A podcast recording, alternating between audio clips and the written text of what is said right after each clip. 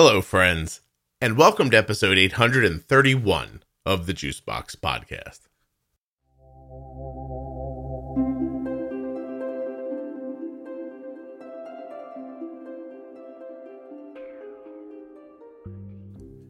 Welcome, everyone, to the best of the Juicebox podcast. Today, we'll be highlighting episode eleven, titled Bold with Insulin, and it originally appeared on the Juicebox podcast on April fourteenth, two thousand fifteen. I asked listeners via the private Facebook group what their favorite episodes of the podcast were, and a number of people highlighted episode eleven. Lauren said, I think number eleven, Bold with Insulin, really sets the stage for the whole podcast and is a must listen. Donna said episode eleven was the one that kicked me into gear about making decisions for my care and changing settings and amounts of insulin I needed. The episode will be presented exactly as it was originally, meaning there'll be music in it that, you know, you don't hear anymore. My microphone's going to sound different. You'll hear Basil the dog snoring in the background. Uh, my chair used to creak, all kinds of fun stuff. Anyway, while you're listening, please remember that nothing you hear on the Juicebox podcast should be considered advice, medical or otherwise. Always consult a physician before you make any changes to your healthcare plan or become bold with insulin. And now you know where that came from, or at least you'll know in a minute. If you have type one diabetes or are the caregiver of someone with type one, please take a few moments to go to T one D Exchange dot org forward slash juicebox. When you get there, join the registry, complete the survey, and when you do, you will have helped type one diabetes research to move forward. It's that simple. It's completely HIPAA compliant, and it's absolutely anonymous. T one D Exchange dot org forward slash juicebox. Though this episode doesn't have a sponsor, please remember that Omnipod, Dexcom, Contour Next One, Gvoke Hypo Pen, A G one from Athletic Greens, the T one D Exchange, U S Med, and Touch by Type one are all terrific sponsors of the Juicebox podcast. And if you need them or you're interested in learning more, there are links to them in the show notes of the audio player you're listening in right now and at juicebox podcast dot com. Okay, we're going to get going. I listened back to this one. I thought maybe I'd be embarrassed, but honestly, it holds up. Before we begin, a brief disclaimer. The medical information on this podcast and on Arden's Day dot com is provided as an information resource only and is not to be used or relied on for any diagnostic or treatment purposes. This information is not intended to be patient education and should not be used as a substitute for professional diagnosis and treatment. You can find the full version of this disclaimer by going to Arden's Day dot com or Juicebox Podcast dot com, scrolling to the bottom and clicking on Disclaimer. For those of you who have been listening to the podcast since it started, welcome back. And if you are a new listener, thank you for joining us. Let me introduce myself real quickly. Uh, my name is Scott Benner. I am the father of a little girl named Arden who has type one diabetes. Arden was diagnosed when she was two years old and is just about ready to turn eleven. I write the diabetes parenting blog called Arden's Day, which you can find at Arden's Day dot com. Also on Facebook, Twitter, Instagram, what else? Uh, Pinterest. If it's social media and it's Arden's Day, I think it's probably me. Okay. Welcome to episode eleven of the Juicebox podcast. I appreciate you coming by. Today we are going to talk about insulin. So there's not going to be any guests on this episode, although you may hear Basil snoring in the background. Basil is Arden's little eight-month-old puppy, um, who she named after her basal rate. And uh, he is sound asleep and snoring away. If you hear him, I apologize. Okay. So I want to talk about insulin because it's the main component to a lower A one C and lower blood sugars in general. And I'm um, going to speak just from my personal experience. Again, nothing here is advice. And um, you certainly should talk to your doctor before trying anything that you may hear here. Hear, hear. I hate when I say hear, hear. That you may hear on the podcast. Okay. So let's go back to Arden being diagnosed. She's two years old. We're in the hospital. It's, of course, incredibly stressful and frightening and not something you were expecting. It certainly wasn't something we were expecting. And it's bad news, good news, bad news, good news, back and forth all day long, right? Here's the bad news. Your child's just been diagnosed with an incurable autoimmune disease.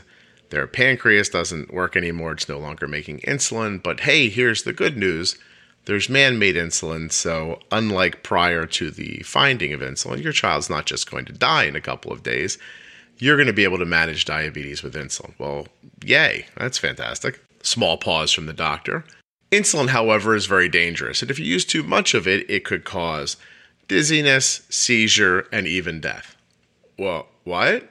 Uh, okay, great. So let me get it straight. Disease, incurable, pancreas doesn't make insulin, but don't worry, here's some insulin, but be really careful because the insulin could kill you. Okay, I'm clear. Everything's good. Let's go home now. I've got it. That's pretty much how I felt, right? You know, I'm sure a lot of you felt the same way as well. Here's this great medication. It's clearly a lifesaver, but used incorrectly, it's dangerous. But that's okay. They'll tell me what to do. There's probably instructions, right? Except that, you know, the instructions they give you are very general and don't work day to day, let alone person to person. It's their guidelines to get you started. It doesn't take you long to figure out that living with type one diabetes is probably just as much about kind of the vibe of it as it is about the science. It's probably, I mean, honestly, it's probably three times as much, you know, the, the vibe is such a huge part of how I manage Arden's type one, just my feeling about like, I think our blood sugar is going to go high here. I think it's going to go low. You know, yesterday in a similar situation, this happened. I was trying to calculate, you know, what kind, not just how many carbs, but what kind of carbs, how long are they going to stay in her system? You know, how much exercise did she get? Is that going to affect it? It's a little bit more about the magic than it is about the science and the numbers. But when you first are diagnosed, oh, here's the numbers. If this happens, do this. Inject this much insulin if this happens. If you get low, you want to take in this many carbs. Those those directions from your doctor are starting points. They're jumping in spots. I think the problem is that, and very rightfully so, you're told to err a little on the side of caution with the blood sugar, right? Stay a little higher so you don't experience a seizure or a low blood sugar incident. I, I, it's insulting that they call them low blood sugar incidences. I've seen two of them. They're seizures. Um, but the idea, right, is, you know, stay a little high to avoid that. Well, I know for me, you know, back then, two thousand six, no glucose monitor technology, not even an insulin pump, just injecting insulin with syringes. I was probably erring more on the side of caution than I probably should have been. And the more you did it, excuse me, the more you let a high blood sugar be because it felt safe, the more normal it got. And you start thinking, well, you know, what's wrong with one fifty? one fifty is fine. one fifty is not fine. I mean, it is, but it isn't. My blood sugar right now, I don't have diabetes. My blood sugar right now is probably ninety-six. Maybe it's one hundred. Who knows? Maybe it's eighty. The point is, is that there's a vast difference between ninety or one hundred and one hundred fifty or two hundred or wherever it is you're comfortable. So I'm actually going to click over to a website here for a second to talk about this next little bit. So at the moment I'm on AccuChek dot com, which is A C C U C H E K dot com. I'll put a link in the show notes. But I'm here because they've got this little A one C calculator. So what did we just say? What is my blood sugar probably right now? Let's just say one hundred. Well, actually, I have to say one hundred because AccuChek's because AccuChek's calculator only goes down to one hundred. So if your average blood sugar is one hundred, your average A one C for a three-month period should be about five point one.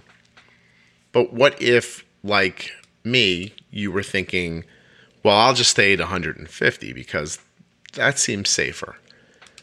Well, now your A one C goes from five point one to six point eight five. You're almost in the sevens now because you're erring on the side of caution. But you know it's impossible to keep a blood sugar stable, you know, without vacillating up and down for very long. So what happens when your one fifty becomes, I don't know, one seventy? Well, then the A one C is obviously going to take a leap. And you're hearing me click around on the webpage. Now it's seven point five five.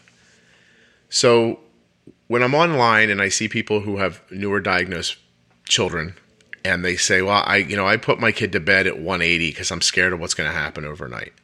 And I've seen that. That's a number that, that people seem to like, right? It's high enough over where they think they're going to have a problem, but under two hundred, just enough that it doesn't really kick your guilt in. An average blood sugar of one hundred eighty is an average A one C of seven point eight nine. So we've gone from um, one hundred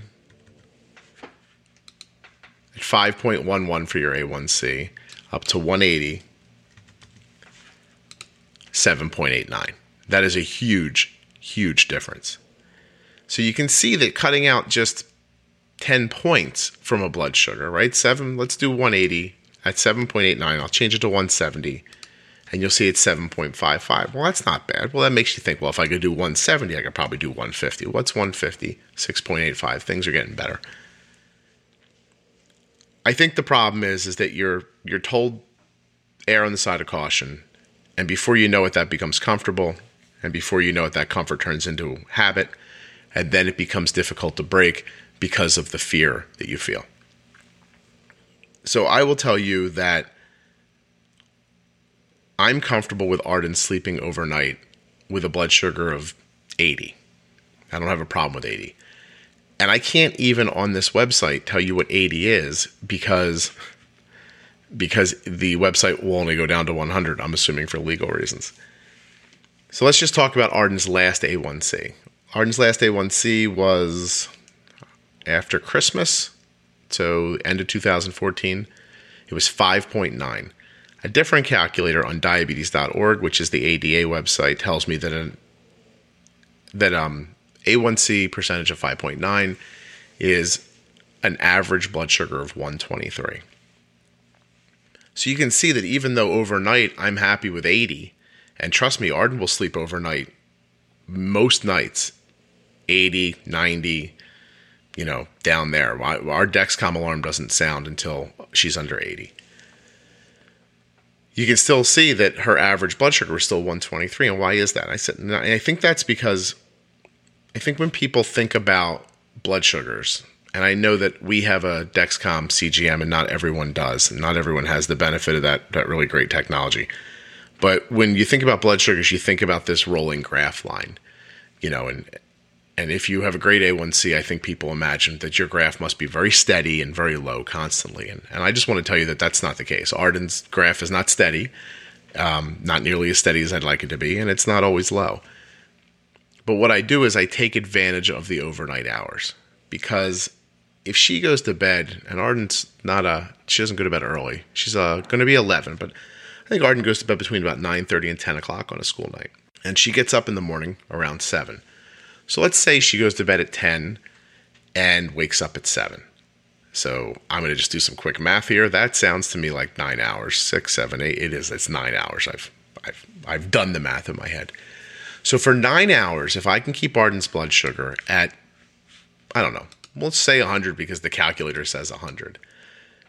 That that's gives me some leeway for the rest of the day to not be able to get a pre-bolus on for luncheon time, or to miscalculate some carbs at dinner, or to have some sort of a, you know, a hormone-induced rise that that ends up taking up, you know, two hours of a day where the blood sugar is up at one fifty and you can't do anything about it, or it's at two hundred and you're pouring on insulin trying to get it down. That's why it's an average. So when we average those twenty-four hours back together, I will tell you that Arden's Arden's graph usually gets two blips a day where her blood sugar goes up and it takes us a little while to get it back down. But then we have nine hours at night where it's, you know, most nights without, you know, listen, growth hormones, things that go wrong could definitely be higher. But on the average every month, most nights, eighty, ninety, one hundred, I try to keep her down there. I know that sounds scary um, to some people, but that's a, that's a fear that at some point you, I think you have to get past, because, because you can't protect constantly for today. and never think about tomorrow. You just can't do that. Because the long-term effects, and I know this is something that we don't really talk about a lot because it's sad and uncomfortable, but we all know what the long-term effects of, of type one diabetes can be if you have high blood sugars. And they are significant and life-altering and life-changing and life-ending they can be. So you have to find yourself a balance. You have to find a number that, that you think, I can live with this. This won't make me neurotic, or I'll still be able to sleep. Now, you know, if your insurance can cover it, um, the Dexcom share really does really does change how overnights happen, because now you're getting a, an alarm back in your room if your blood sugars are going down or get below or above a certain level. It is a game changer. I'm, I'm not going to pretend otherwise. And prior to having a Dexcom C G M, I was not as bold with these blood sugars as I am now. And you do have to be aggressive, but cautious. You have to be respectful without being afraid. And the technology helps a lot. So it's a good example of being aggressive. I, you know, I'll just use today at lunchtime. Arden's blood sugar, one hundred one diagonal down, a half an hour before we're going to pre-bolus for lunch. So there's a lot of stuff here to think about, but ten thirty we pre-bolus for lunch when Arden's at school, but she doesn't actually start eating till about ten fifty-five. So if she's one hundred diagonal down at ten o'clock, it was fair to say that by ten thirty she was going to be a little lower and wasn't going to give me a lot of latitude to do a, a big pre-bolus like I would like to do. So I had her eat like ten carbs of a piece of candy, just stick a piece of candy in her mouth while she was at school. And when ten thirty came along, Dexcom had her blood sugar at eighty-five and steady. Now, I knew the sugar from the candy was in there and we were going to get a bounce at some point, but it wasn't there yet. So I couldn't, you know, I, I, I made my calculations like it wasn't there. So I gave her her insulin for her lunch, ten thirty, and we did an extended bolus. Gave her fifty percent of it right away at ten thirty and told the pod, the um, her Omnipod, give the other fifty percent as an extended bolus over the next thirty minutes. So that basically she's getting a pre-bolus of half of the insulin, and at ten fifty-five, when she goes and sits down with her food, the rest of the insulin is in, not active yet probably, but it's in and it's going. Not five minutes after eleven, I um I get a, a warning on my on my phone from her Dexcom share. Her blood sugar is hit her high her high watermark. I mean, we don't we try not to go above one sixty. And it's straight up. Now, okay that some of that insulin hasn't been in for very long, and that bolusing more right now is probably not what a doctor would tell you to do. It's not probably not what a doctor would tell you to do. It's definitely not what a doctor would tell you to do. They would tell you that insulin's not even live yet. It's, it hasn't even started working. Some of it, you extended it. Um, don't do anything. Don't do anything would be the call of the day. But at one sixty-nine straight up, which means her blood sugar is rising at two points per minute or greater, I texted Arden and I said, I want to increase your basal by ninety-five percent for a half an hour, and I want to bolus a half a unit. My half a unit is just my blanket, I don't like the way the arrow's going up bolus. Arrow's going up when I don't think it should, half a unit. And why half a unit? Half a unit because, you know, a juice box is, for Arden, fifteen carbs, about zero point eight five insulin, maybe one unit of insulin. So let's let's bolus the equivalent of a juice box, because I think I'm right. History's telling me that she shouldn't be going up this quickly after we've bolused for lunch. But if she does, if it is for, you know, just a blip and it's going to come back down, then we'll cover it with a juice box. So I don't want to give so much insulin that a juice box wouldn't fix things if her blood sugar went down quickly. But I want to give enough to stop that arrow. I want to stop that up arrow. I, I am aggressive about stopping up arrows. And, you know, in the, in the, oh, what's this? Arden's got gym soon. We'll be texting in a second if you hear that in the background, but her blood sugar is now, it's an hour and a half excuse me, two hours since that pre-bolus, and her blood sugar is one fifty. And and I know that probably sounds pretty good, one fifty, two hours after her lunchtime bolus at school, but I really wish it was one thirty right now. Now, with Jim coming up, I'm going to admit to you, probably not going to do much about it. I don't think I would bolus while there was still active insulin on the way to Jim. That doesn't sound, not at, not at a one fifty. If her blood sugar was two hundred right now, I would absolutely bolus, um, but not at one fifty. So, does that sound aggressive to you? Does it sound scary? It did to me at one point, um, and I'm sure it does to you now. Again, the technology helps. Having a C G M will make it easier for you because you'll see a fall before it happens with any luck, and it's not, not as scary. So the doctor tells you to err on the side of caution. It's good advice. But then it becomes comfortable, and you probably live inside of those higher blood sugars much longer than you could. You know you have to change. You know you need to be more aggressive. You know the A one C is up because you're not using enough insulin or because you're erring on the side of caution too much. But you have to find, I think there's a big difference between when you're ready to make that decision and when you're comfortable making that decision. And I don't know that you're ever going to be comfortable making the decision. Ready is when in your mind you say to yourself, I I understand that my child's blood sugars are higher because I'm not using enough insulin. I understand that the A one Cs are higher than I want them to be because I'm not using enough insulin. I don't think you're going to be comfortable using more, but I think I can give you a couple of tricks to, you know, get yourself there, because the comfort comes later. Obviously, after you do it a number of times and nothing goes wrong, you become more comfortable, you be a little more bold, and you push and you push and you push. An overnight blood sugar of eighty, uh, I want to be really clear, would have scared the crap out of me before a C G M. I never would have done that. Uh, but having the ability to see a blood sugar falling or rising is is a game changer. So once you're ready, once you understand that you need to be doing this, do it incrementally. You know, whatever that means. If if you're seeing that a dinner time bolus is a certain number, just randomly put a number on it. Let's say you're using four units of insulin at dinner, five, six, doesn't matter, whatever it is.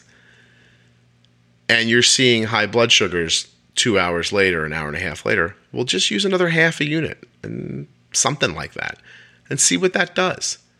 You know, just try it. Keep an eye on it. You know, if you don't have a C G M, test, but but give it a shot, because I bet what you would find is that after a couple of dinner times, maybe that half a unit was good. Maybe it was maybe it was what we needed. Maybe I'll try a little more. Maybe you're on a pump and you can go very incrementally, zero point five at a time. And the next day you try zero point six over and you get a slightly better result again. And just keep trying it.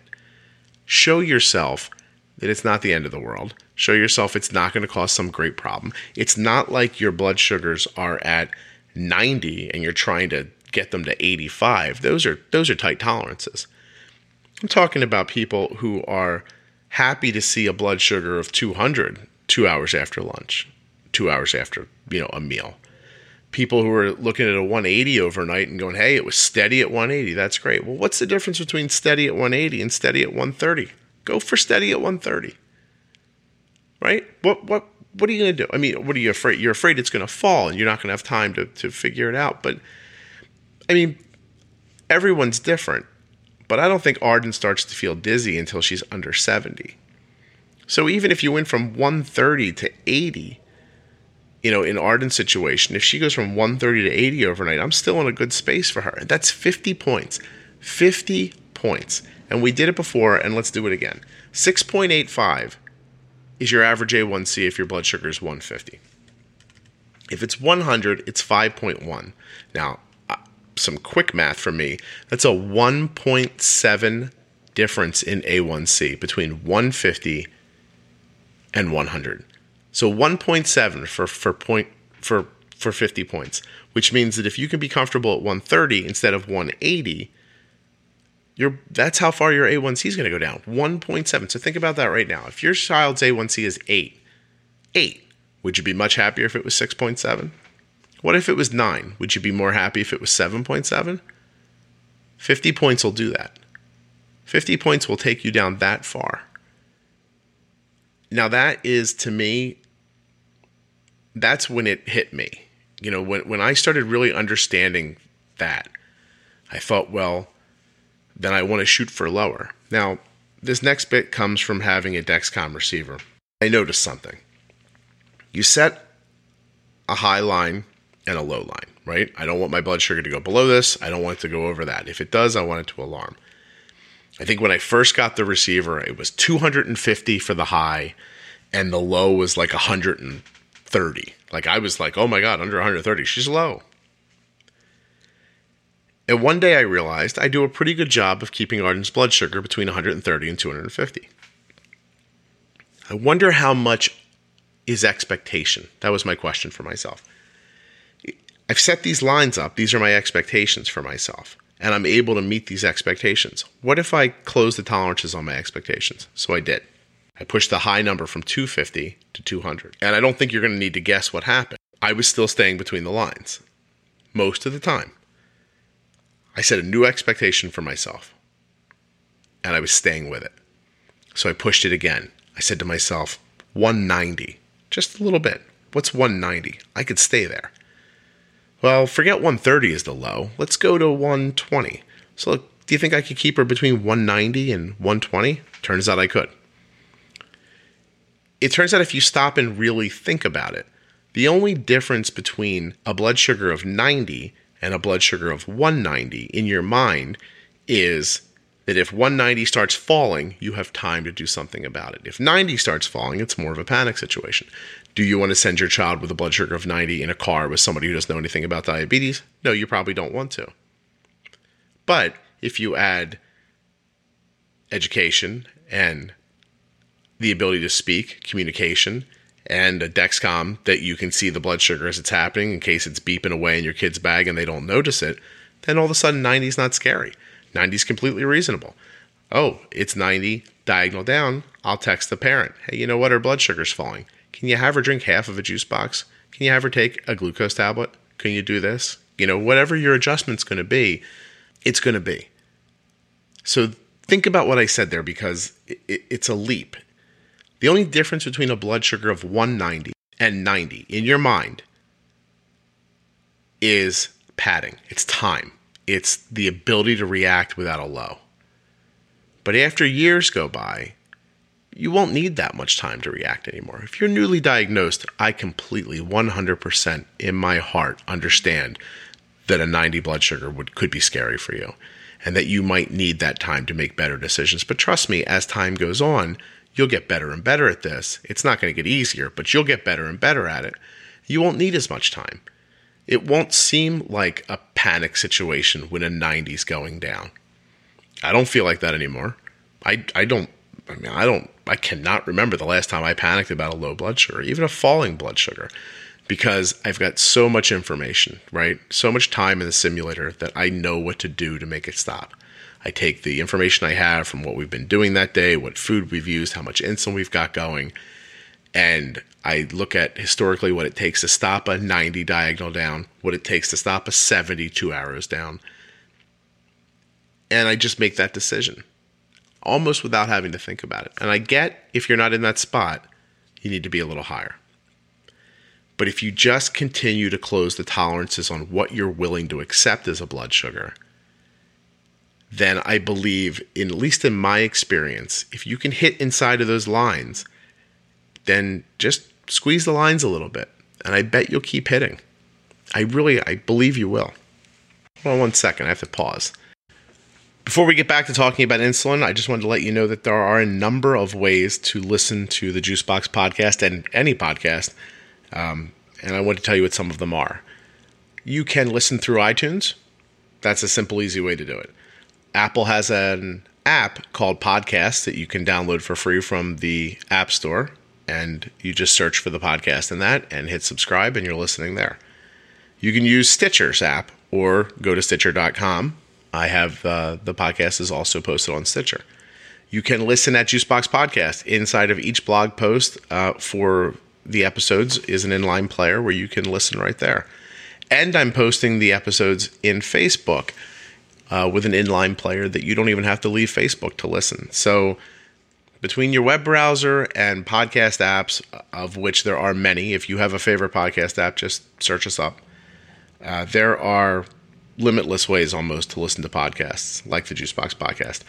If you're enjoying the show, I implore you, please go to iTunes and leave a review or a rating. Uh, it really does help the, the program be found in searches. Okay, let's get back to talking about insulin, shall we? I'm talking about this today because a lot of people on the blog ask me after I write about different things, about A one C's and things like that. I, I always hear about like, you know, I always talk about being bold with insulin, being being bold in general with diabetes. And I get a lot of emails, correspondence privately back from people who say things like, you know, I took your advice about being more aggressive. My son's A one C fell. Um, you know, I'm being bolder. It's hard. It's scary, but I'm doing it. I want to thank you. And these are some of the most um, heartwarming notes that, that I receive. Um, when I stop and think about, when I stop and think about kids who are walking around with in-range blood sugars that aren't causing them to feel foggy because they're blood sugar is not high, and, and I think about their A one C's being more where they want them, and that what that means for them health-wise, and what that means for their parents stress-wise. I mean, this all it's it's just um it's just information that that you want for there to be in the world for for people like you to hear. Um, it's more difficult to write about these things because you feel like everything in writing sort of seems very official. And I don't want people to think that I'm saying do this and do this and do this and everything will be fine, because that's certainly not true. Your diabetes will absolutely vary from person to person. And it is something that takes time for you to kind of figure out the flow of, you know, to get the vibe of your child's diabetes and and, and the things that affect it and don't affect it. But I really felt like the podcast was a place to talk about this, because you can hear in my voice when I'm telling you, like, look, this isn't advice. This is just what I do. This is how I feel about it. And I believe that if you could try to feel a little bit about this too, uh, in, in a similar way, that, that you might have some similar luck with, with, with a little bit of luck. Uh, but what pushed me over the edge to do the podcast, besides the emails, was Arden's last A one C, five point nine, right around Christmas time. And we go in, and the Our, uh, our nurse practitioner comes in the room with the with the test result, and she says, "My God, you you decreased. Not a lot. I think we went from six point two to five point nine, but any decrease is amazing." Um, and she says, "I can't tell you how many people at the holiday time of year I tell them, oh, it only went up a point. It's okay. You did good." She's like, "You don't see decreases at the holidays because of all the extra meals and food. How did you do that?" And I thought about it for a second, because I didn't do anything differently than I did the quarter before. All I did was act aggressively, not wildly and appropriately, but aggressively. Arrow up, I want to stop that arrow. High blood sugar, I want to get it back down as soon as possible. I would much rather get a blood sugar down quickly than to watch it exist for three hours and bring it down slowly. I mean, the less time with the high blood sugar, in my opinion, the better. So that's how we got five point nine. We were just bold. We were aggressive. We weren't scared. And when the times came where we did use a little too much insulin, we combated the insulin with, you know, something that worked quickly for Arden. Juice a lot of the time. Just to kind of go over everything one last time. Aggressive but cautious. Respectful but not afraid. Definitely have to lean on the technology. I, I genuinely don't know how to give you advice about doing this without a Dexcom C G M. I, I feel like it would be impossible for me to do. Overnights, find a way to be comfortable with a steady lower than what you're used to now, because there's so much A one C that can get cut out, like we talked about earlier. The difference between one eighty and one thirty is huge. Difference between one thirty and eighty, same difference. Stop and think about that for a minute. At some point, Arden's blood sugar overnight was one eighty, and now I'm comfortable with it at eighty. It's obviously not always one eighty. It obviously isn't always eighty, but those are our goals, right? Those are what we're shooting for. one hundred points, one hundred point difference. And that's the story of how Arden's A one C went from nine to eight to seven to five point nine.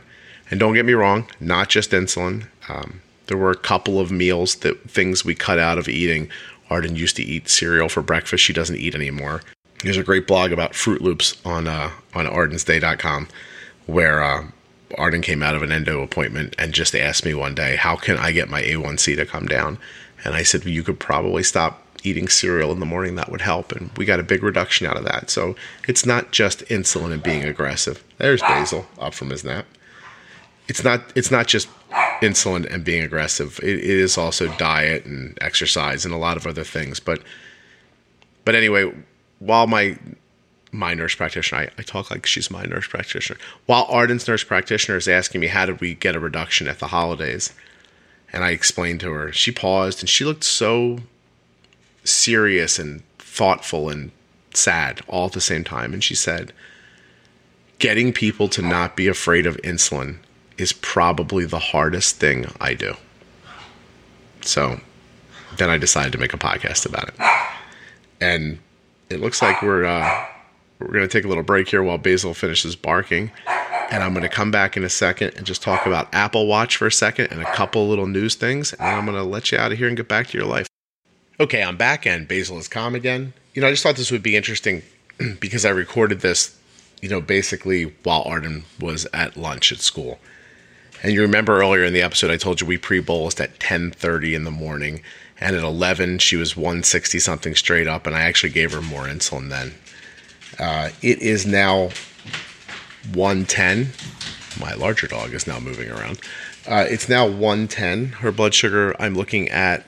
Um, my follow app for her Dexcom Share two, her blood sugar is ninety-seven diagonal down. And I expect that to level off in the next few minutes. You know, hopefully by the time she's eighty-five, that's, that's my goal. But just so you can really see it in real time, you know, she was, what'd I say? one hundred and something to one hundred three or so diagonal down at ten. We took in some carbs. By the time it was ready to pre-bolus at ten thirty, she was eighty-five and steady. I figured that the sugar from the candy hadn't kicked in yet.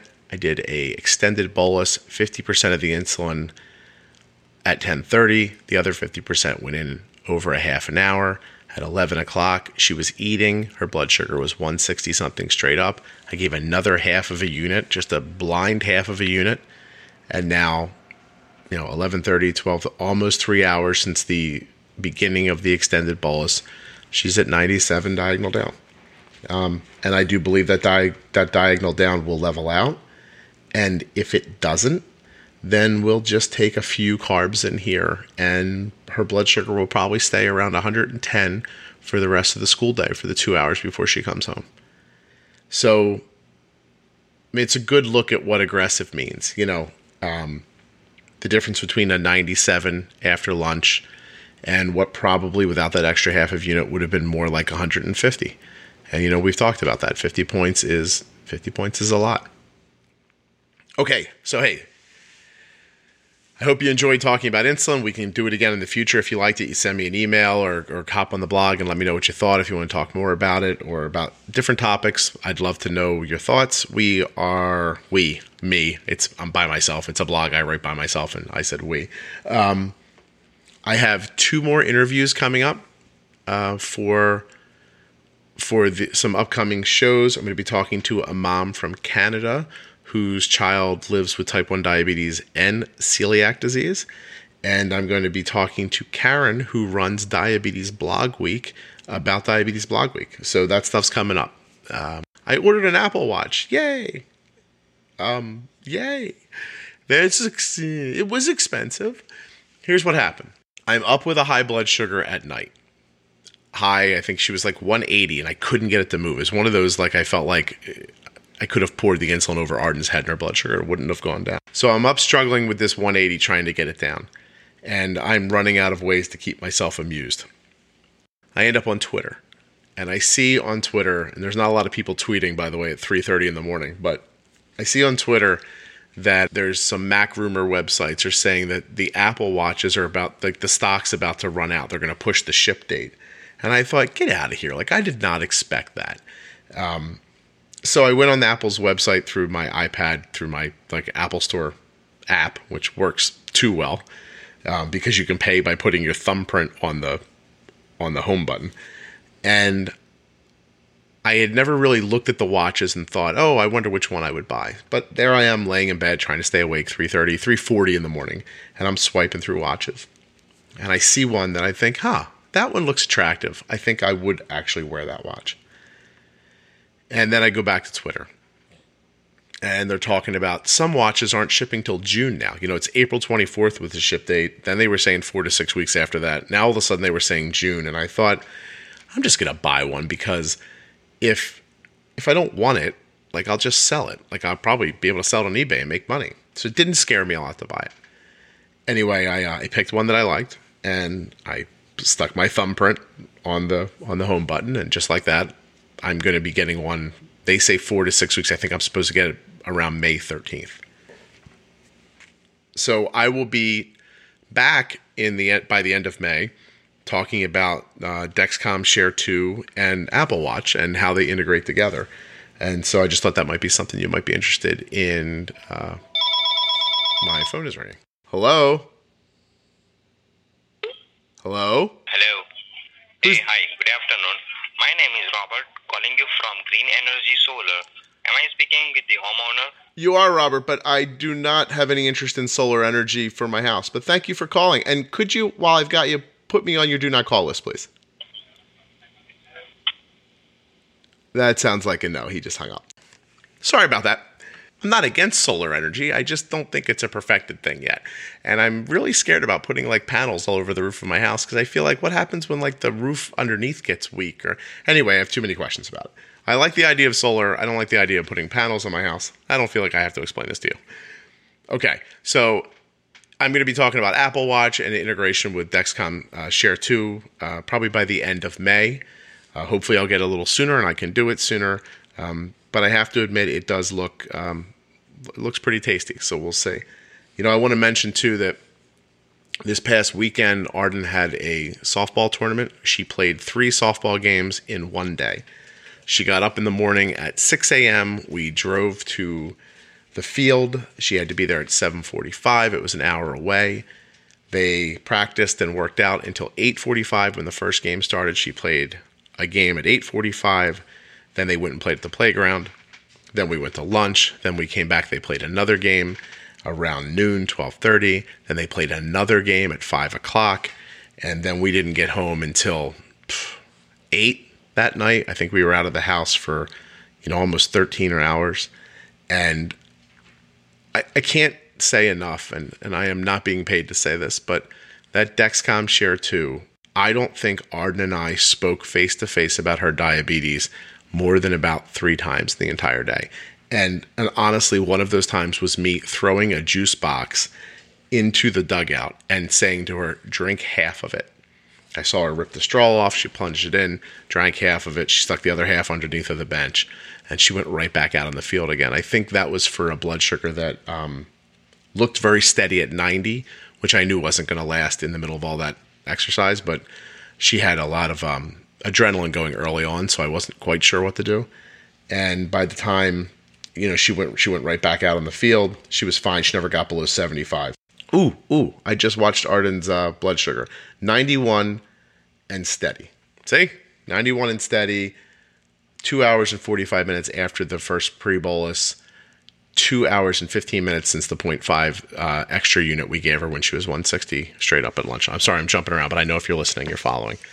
So um, Dexcom Share two made the softball tournament a delight. I really want to say that diabetes was not almost any consideration for us during the day. She even, when we were at a restaurant at lunchtime, Arden had a, she's a, she's a real, she's not a, she's not strictly a vegetarian, but Arden eats a lot of vegetables. Um, uh, but she also eats a lot of other stuff. So at, at lunch, she had a, a Caesar salad And when she was done, she's like, can I get the churros with the chocolate sauce? And I was like, yeah, sure. When I was thinking like, God, no, please don't do that. But she did. And so, excuse me, we bolused uh, a completely made up number that I just pulled out of my butt. And I thought, oh, I'll be a little heavy-handed here, and we'll watch with the C G M. I ended up giving her a little too much insulin, and she, I think she drank a half a juice box before the second game started. But she had churros at lunch. So, like I said, it was a great day, and diabetes was hardly a part of it. It was in huge thanks to Dexcom, Dexcom Share two, Arden and I, you know, I never had to walk up to her when she was her, with her friends and ask about her blood sugar. I was looking on my phone. So, you know, by the time we're talking about this next week, I guess I'll be looking on my watch. Um, really just a, a game changer. I don't want to call it a lifesaver, although at night I think it is, but uh, but a real game changer. Okay, so Apple Watch, that sounds pretty cool. Going to be talking about Diabetes Blog Week coming up on the on the podcast pretty soon, and speaking to a mom. Like I said, child has celiac and type one. I don't have any um, frame of reference for celiac disease, so I think that's going to be really interesting to learn about uh, from somebody who's living through it. Uh, you know what? Let's make it a short one today. Juicebox podcast is something that I'm really enjoying doing, and I hope that you are enjoying listening to it. I have every intention of continuing on. I think it is a great standalone piece, and I think it's a wonderful addition to Arden's Day dot com. So, you know, check out my type one diabetes parenting blog, Arden's Day dot com. Please leave a review for the Juicebox podcast on iTunes and subscribe. Subscribing might be more important than reviewing, but if you can do both, huge. Um, You know what? The music for the Juicebox podcast is written and performed by Sydney Muller. And I love saying that because Sydney is, she is the greatest. And uh, I can't believe she was able to write such great music for my, for my new podcast. That's it. Except go to the blog, go to Arden's Day dot com and check out the tutorial for how to use the podcast if you don't really know how to do it. Although you're listening to it now, so that doesn't make a whole ton of sense. Um, Basil, you want to bark again? Anybody? Dogs? No, sure. Now that I'm done, everybody's quiet.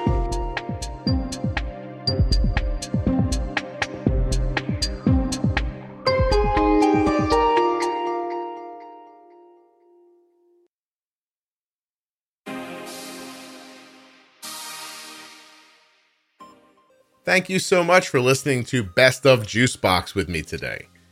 If you have a suggestion for Best of, go to the blog and send me an email. I know I just said the blog U R L is Arden's Day dot com. It used to be, and still if you type it in the browser, it'll forward you to the, the website, but the website is at juicebox podcast dot com.